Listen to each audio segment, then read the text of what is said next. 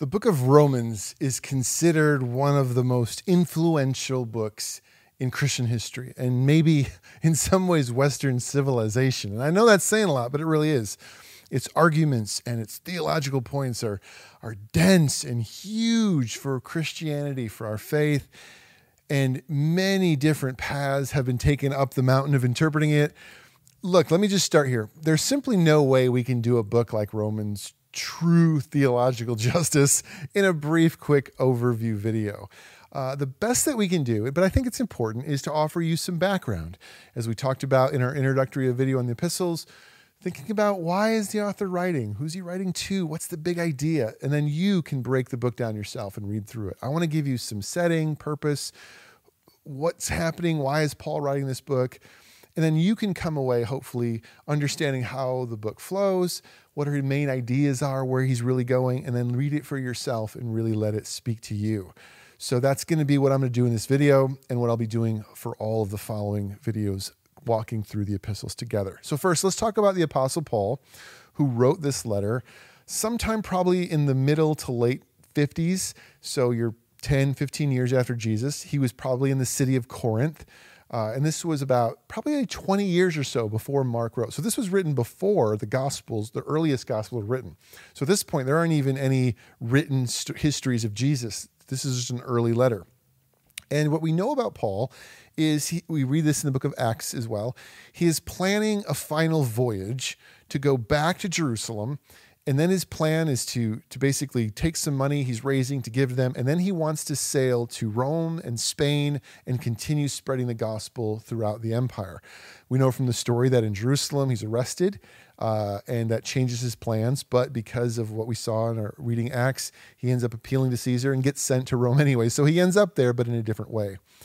Now, this letter isn't written from Rome, it's written to Christians in Rome and he had heard that they were having some issues. So the gospel has already gotten to Rome, but he hasn't been able to go and visit himself. And this forms the background of the book and the purpose for the message. And this is, like I said in the last video, if you can grasp this idea, even though Romans is dense, it's deep, it's got some tough stuff, keep this part in mind and it'll sort of guide your ship as you're reading the entire book. Let's talk about his purpose for writing. Why did Paul want to write to this church in Rome? What did he hear that was bothering him? Well, we don't have historical proof of this. Like there's no other letter saying, well, Paul heard this. We can simply look at the letter, break it down, see what Paul talks about and how he talks about it, and draw a conclusion about what obviously was important to him. So here's the heartbeat of it. Paul appears to be deeply concerned about a problem in the church. And the problem was the relationship between Jewish Christians and Gentile Christians. Jewish Christians, Jews who had spent their entire lives being good, faithful, loyal Jewish people to Yahweh, now decided that Jesus was their promised Messiah and are following him, have now joined in with Gentiles who were formerly pagans, who had nothing to do with any of this, and now they're all sort of together. And there is now a problem with being together because, on the one hand, the Jewish Christians had spent their entire lives living a certain way, following the Old Testament Torah and all its rules. And they thought, many of them thought, well, we are the way. Like Jesus was our Messiah, so our rules apply. And if these Gentile pagans want to join us, then they have to take on our way of life. If they want to become followers of our Messiah, our Christ, then they need to follow our way of living, which is seen in the Jewish Torah. So the question was should non Jewish people who want to be Christians have to follow this law, these rules, in order to become Christians? And at the core of that is a bigger theological question, which is well, was following those rules actually what God really wanted? Did following those rules was that actually what saved you or made you right before god? Or was that just sort of part of the whole being jewish thing? And if it was just part of the being jewish thing then why should they bother? So at the core of this you have an actual tension between real human beings and then you have a theological question.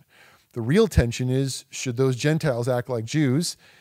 And then the theological question is do they need to in order to be saved but then on the other hand, and this is another thing you need to know to make sense of Romans, you also had the Gentile Christians who appear to have had their own issue with the Jewish people. They seem to have thought that they could just write off Judaism, that they could just, oh, that's old stuff. We're something new. Like, we don't need to worry about all that old Jewish stuff. We're a different thing. Um, especially considering how most of the Gentile believers probably had no connection to the Jews. The Gentiles living in Rome, they didn't know anything about Judaism. Um, and they probably saw how mistreated their Christian Jewish brothers and sisters were and thought, man, we don't want anything to do with Judaism. So there's a serious tension. Uh, there's, a, there's a thought among the Gentiles probably that Christianity didn't need Jews, and that was we're a new religion. We don't need that old stuff. Surely God is done with them, and we are His people now. And but wait a second, can Christianity even be understood without all the history, without the Judaism, the, the faith and belief that goes all the way back to Abraham? Isn't Jesus the Jewish Messiah? So you have serious, deep seated tension between the Christian Jews and the Christian Gentiles. How do we get along? How do we coexist? Uh, the Jewish people didn't even used to be allowed to have dinner with Gentiles. You weren't even supposed to associate. Now they're having church together. But for Paul, it is unacceptable. There's a divide. And so he wants to get to the root, to tell the story from the beginning of why we're now one people. It was always heading here. What God was doing was always arriving at the place that there was no longer Jew and Gentile, but we were one people. Paul wants both Jews and Gentiles to be of the same mind and understand what they have in common and what actually holds them together as a new family, which is the the gospel of Jesus and his grace and all these amazing things. Christ is the king who's calling all people into his family, into this new citizenship, this new kingdom, by faith in him and the power of the Spirit, not through the old laws and ways of things. But that doesn't mean we just get rid of Judaism. There's, there's, there's, he's looking for like almost kind of a middle ground, I think. So when you're reading Romans, keep that in mind Jew and Gentile tension. Jews thinking Gentiles need to become Jewish, Gentiles thinking Jews are stupid, we don't need them anymore. and Paul's like, wait, no, you do need each other. You're called to be united and be one. Let's talk about how that works. So when you read Romans, um, it's considered by many to be Paul's masterpiece, uh, brilliantly thought out, but also a bit difficult to get through for a lot of people. So if you struggle reading Romans, don't worry. Everybody struggles reading Romans. Paul was without a doubt an intellectual giant, and he wrote immensely deep and intricate arguments that can be tough to work through. In fact, we actually see that in later writings. The people kind of like, Paul, you write in ways that we don't understand you, man.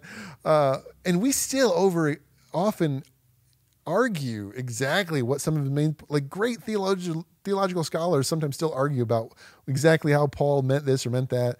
Uh, it's it's and we can't get into that in this overview. I want you to know if you struggle with something, it's okay. It's okay. Like it can be difficult to get through, but as long as you keep the main thing the main thing, I, there's a lot to learn here. So, along with Paul's reason for writing, let me talk a bit about how Paul writes because this is also helpful.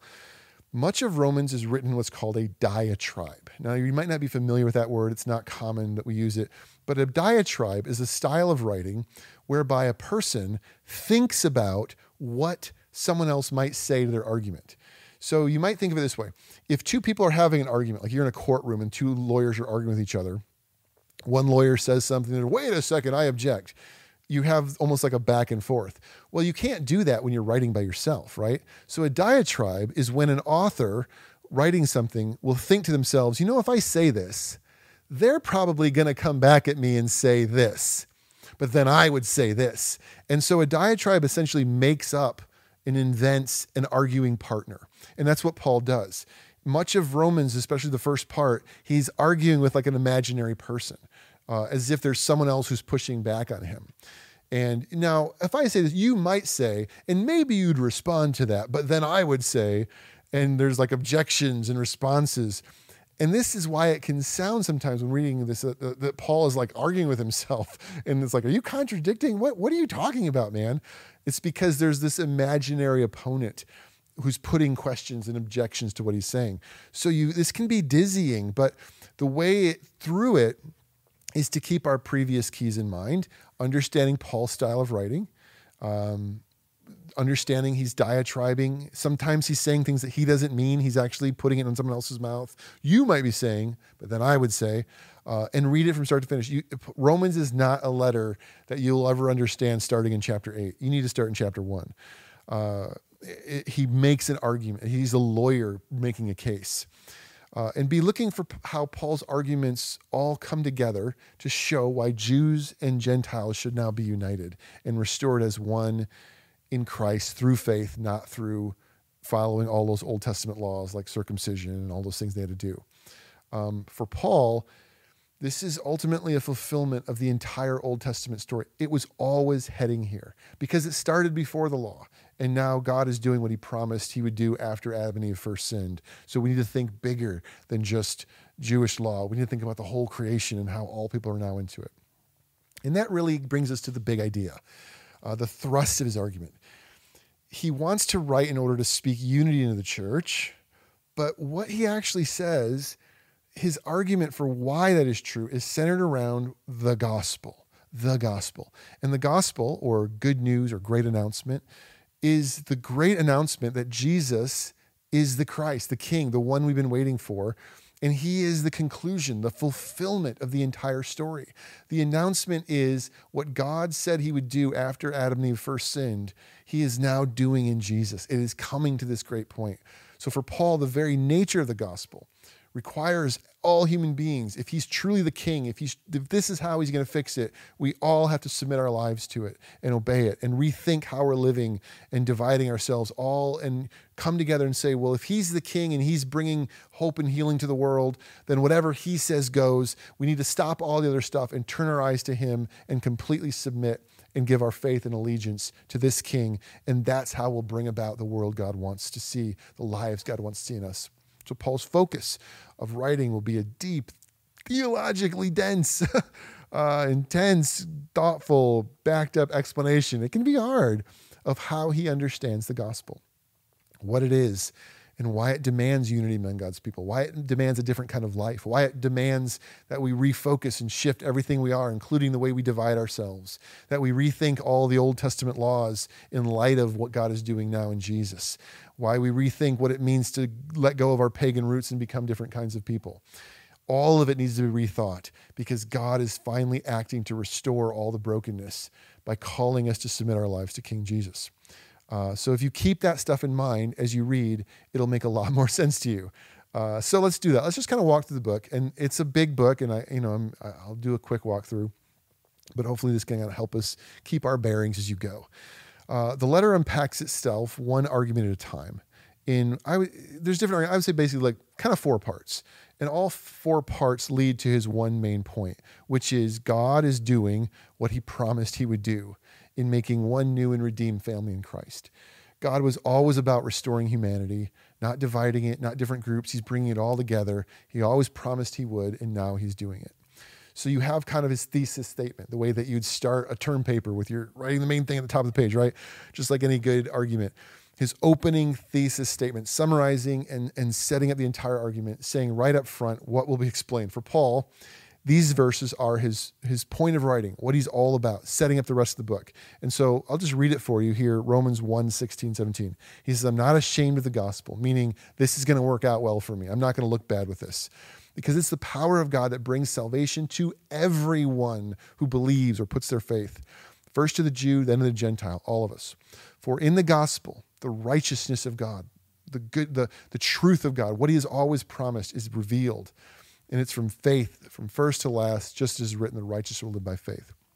And this phrase, righteousness of God, was essentially a, a summed up way of stating God made promises in the Old Testament to Abraham to bless the world, to heal all things.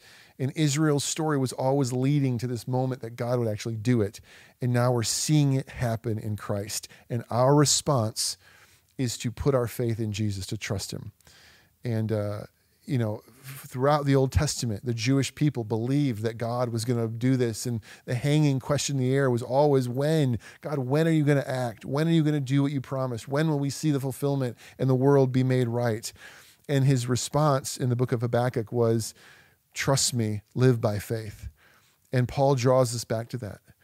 The, the, the right the people who will be in the right with God are the people that trust him and believe he'll come through for them. And this is the issue at hand, the question the Jews were asking, uh, the event and moment in history when God would step in, break through the darkness, and turn the ship around, right, to fix it. For Paul, the gospel, the good news, was that God is now doing it. And the way he did it was by sending Christ to defeat sin and death and call humans out of darkness by following Jesus. All of us together. Uh, that is the gospel announcement. Follow Jesus to experience the promises that God has always made to restore us. So, um, again, let's kind of walk through it. And uh, starting the first section, I said there's four sections, is chapter one through about five. Um, the world is messed up. We know that. We see it. Paul talks about our rejection of God leading to all the brokenness, all the sinful stuff. But that's the Gentiles, right? Well, actually, God gave the law to show people how messed up they had become, but giving the law didn't change anyone. It just showed people they were broken. And you know, just just telling someone their breath smells funny doesn't change their mouth into a fragrant rose. you know, beef and cheese stank is still there, right? So, like, giving the law didn't change people. It just pointed out how messed up they were. So Paul wants to address an issue right from the beginning. Paul wants to sort of speak to the Jewish people and say, "You keep talking about how those Gentiles have to become like you because you have the law. The law never changed you." If the law could have changed you, we wouldn't have needed Jesus. all the law did was point out how messed up we all are, and you too. So Paul wants to like bring the Jews onto the the the, the court bench as well. We're all guilty. You having the law doesn't make you better. It didn't change you. It didn't fix you. So if it didn't fix you, if following those rules didn't make you the kind of human you God wants you to be, why do the Gentiles need to do it? It didn't work in the first place getting circumcised physically didn't actually make you the kind of human being God wants you to be. No, what we need, Paul says, is a circumcision of the heart. We need something changing inside of us, referencing the Old Testament prophet Jeremiah. Um, and so now God is finally doing that. He's dealing with the problem of sin, not just giving us more rules. Um, he's doing something great by sending Jesus through Jesus and his death and his resurrection. He has been a faithful king who's defeated sin and death on the cross and now he's calling people to a different life by declaring him Lord and King. And in doing that, that's where we're going to find new life. That's where we're going to find him, not by following those Old Testament laws. So then in chapter four, Paul shows how this is the fulfillment of the promises God made to Abraham, who was righteous not by following the law or being circumcised, but just having faith. Uh, so that that's kind of his big idea, his big point here is like to the Jewish people who are saying the Gentiles become like that. Guys, Abraham wasn't like that. Abraham didn't have all these laws and he was righteous. So that means the Gentiles should be able to as well. Those things didn't save you. Uh, what saved you was faith. The law doesn't save you. It, it, just shows what God wants or expects that we fall short of. Grace is what saves and being empowered to do it. So then you get to part two in chapter five, and you begin to see Paul explaining why this is different. Why is this? Why isn't is Jesus just more laws? Well, no, there's something different, because our issue is our brokenness, our sin, and like we need something real to change it. How do we overcome it? Is it more rules? Is it more laws? And no, here Paul gives us the truth. What Jesus did on the cross wasn't just to bring everyone in the family of God, but to finally defeat sin, to destroy its power over our lives by freeing us, like the Israelites were freed from Egypt from slavery, freeing us from sin. Not just here's more laws, let's defeat sin in our lives. This was the plan. The law showed us that we were sinful, and it, it pointed our need to be free from it, to be free from sin, but it didn't actually break the power of sin. We couldn't love God the way we were supposed to because our hearts are broken and stony, right? But now through Christ, here's the key we have been given the Spirit of God, which fills our hearts with love for Him and remakes us into the kind of people we're created to be. This is what God was always up to, returning His Spirit to His people. Those who put their faith in Jesus and receive His forgiveness and commit their lives to Him are given the Spirit who begin to defeat sin inside of us. This doesn't mean Torah was bad or unimportant. It just means that that was the ship that got us across the sea, but now that we're on land, there's something new, and that something new is following the Spirit. Um, and so the law was good, it was needed, but now the Spirit is what we really needed. Uh, so whether you were a Jew and knew the law or you're a Gentile and didn't, it doesn't matter because we're all on new shores now. And the new shores are people who follow the Spirit. So then he's like, okay, hold on. I know what you're probably asking. Well, if that's the case, what about the Jews? right? Well, now in chat part three, you have chapters nine through 11, what does it mean for Israel? Were the Gentile Roman Christians right that God was done with Jews and we could just throw them off and be uh, done with them? How did their failure play a role in all of this? And how should they treat each other? So, Paul now wants to tell the Gentiles they still need to respect the Jewish people and honor them. After all, they were they were the tree you were grafted into it. Um, don't think God has just given up on them. God still loves them. They are the original family. You're you've joined their family. You following the Jewish king, right? You're swearing loyalty to the Jewish king. So there's a very this is a very deep section. I don't want to get too much into it that many people spend a lot of time arguing over. But as you're reading through 9 and 11, just understand that Paul is now speaking to the Gentiles, saying, "I want you to honor and respect them. God has a plan. God loves them, and God's God's still going to try to reach them." Um, they're wrong to be trying to force the law on you, but you're just as wrong to think God is done with them and that you're somehow a new thing. You're not a new thing. This is the fulfillment of Judaism. There's only one family, and it's Israel, and you're part of it. So he's he's now spoken to both sides. All people are a new community with the power of the Spirit. So love each other and things like that. Now, part four. I know this is a lot. You get to chapter 12, the rest of the book. Okay, so what does this new community look like? What does it look like to live as people in the Spirit? And this is really Paul now getting practical, telling what this means for our lives. Christ has died and risen, giving us his spirit. So let's live differently. What does this new family look like? Well, it means we need to be transformed. We need to completely change our thinking. We need to give our entire lives to Jesus and, trans- and completely alter how we used to think and align ourselves with his truth and his spirit. Um, it's God's plan to remake all of creation through this one family. So let's let's join in, let's dive in, let's give ourselves to it. And Paul wants to make clear that the end of the law doesn't mean the end of Christian living, right living. We should be living in an even higher standard. So these chapters raise the standard of how we treat each other, how we love each other. Um, we are temples of God's Spirit. We should be living holy lives, reflecting life in His kingdom to the world, not brokenness. And so there's a lot of practical ideas of what that life looks like especially if all this is true and we're now one family of God sharing in His Spirit, how can we possibly fight and be separated? The gospel message, and now you kind of land the plane. Paul's me more than anything, it demands that we love each other. So, Jews and Gentiles, stop fighting. love each other, accept each other. And Paul has now made his case for why that is.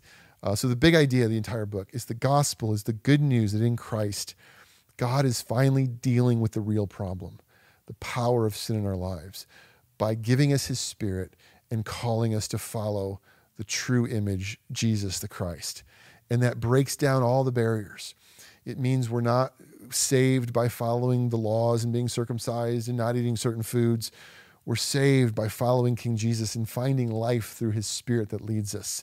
And that means there's no longer Jew or Gentile. We're, just, we're something new. We're a new people group called to love each other and accept each other. All members of this renewed and restored humanity share the same spirit and must be united in love for God and for each other. So, in this massive book all this dense stuff, you end where we started Jews and Gentiles fighting with each other. And Paul saying, No, no, no, no, no. You're both wrong because you're both something new. Like you're both, you're both the next step in a journey.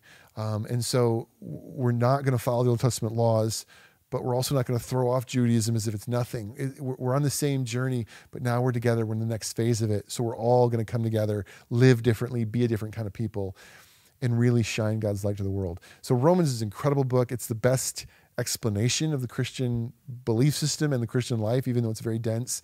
I would encourage you read it take some time. Um, some of you maybe are just kind of going through these videos quickly. I understand that but this is a good place to just say i'm just going to sit down for a couple days and just read romans looking at the way that paul explains the gospel looking at the way that paul talks about how sin is being defeated through the power of the spirit and it's creating a new family a new community of people.